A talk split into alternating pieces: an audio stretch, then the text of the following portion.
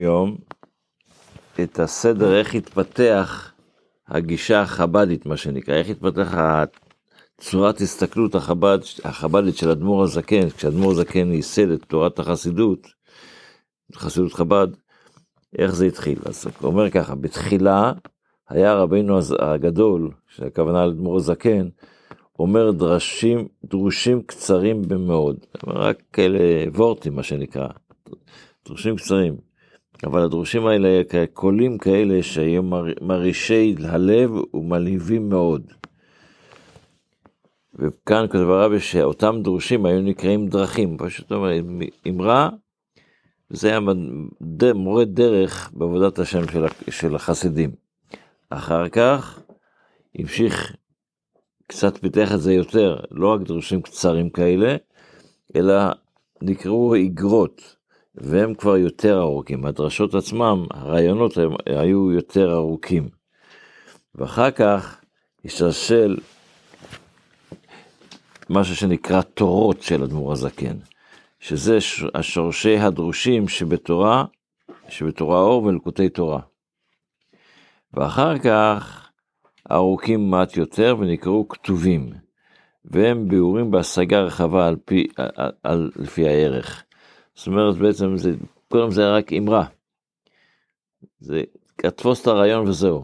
אחרי זה זה נכנס יותר בהבנה, חב"ד זה ראשי תיבות של חוכמה בין הדעת, אז הבנה הייתה יותר, האדמו"ר הזה כן שם דגש על עבודת השם של החסידים בשני דברים. האדמו"ר הזה כן הרי רצה שהחסידים, וזה השוני, אחד השני, השוני של חב"ד לתנועות אחרות, חסידיות, כי אצל החסידים השניים הרבי עושה את העבודה ואנחנו יכולים רק שהרבי, נהיה קשורים לרבי וזהו. הרבי, חסידות חב"ד דורשת שאתה תעשה את העבודה בעצמך, תעבוד על עצמך, מה שאתה לא יכול הרבי יעזור לך. וזה מה שהאדמו"ר זקן בתחילה אמר רק וורט, בלי להבין, בלי שהחסיד יבין הרבה. אבל לאט לאט הרבי פיתח את השיטה שכן, תתאמץ, תבין, תנסה להיכנס ברעיון אה, ורק אחרי זה, מה שאתה לא יכול, תפנה לרבי. בספר המצוות לומדים היום את המצווה של מה שנקרא תחום שבת. תחום שבת זה מצב שאתה מחוץ, אם אתה נמצא בעיר, אסור לך לצאת מחוץ לעיר יותר, מאלפיים אמה. אז זה מה שלומדים, את המצווה שכ"א, וזו האזהרה שהזהרנו שלא להלך מחוץ לתחום המדינה בשבת. והוא אומרו, זה מה שכתוב בתורה, על יצא איש ממקומו ביום השביעי. ובא בקבלה, במסורת, כמה זה תחום, שתחום המסע הוא מה שנוסף על, על אלפיים אמה מחוץ לעיר. ואפילו אמה אחת, זאת אומרת, לא, קצת אחרי האלפיים אמה, אפילו אמה, אפילו חצי מטר מאלפיים אמה האלה, זה כבר איסור, אסור ללכת. אבל הילכו אלפיים אמה לכל רוח, רוח מותר. זאת אומרת, בניו יורק, שנגיד ניו יורק היא עיר גדולה, אז אתה יכול ללכת מכאן עד, אה, עד, עד, עד, עד, עד לא עד ברוקלין, עד ברונקס ועד, אה, אבל נגיד לעבור את הוושינג, לא טועה, כן, את ה... לא ג'ורג' וושינגטון, את אריזונה ברידג', זה יותר מאלפיים אמה, וזה אסור באמת. אז... ולשון המחילתא, אל יצא איש ממקומו אילו אלפיים אמה. ובגמרא במסכת עירובין, אמרו לוקין על איסור זה, על איסור תחומים דבר תורה. זה ש...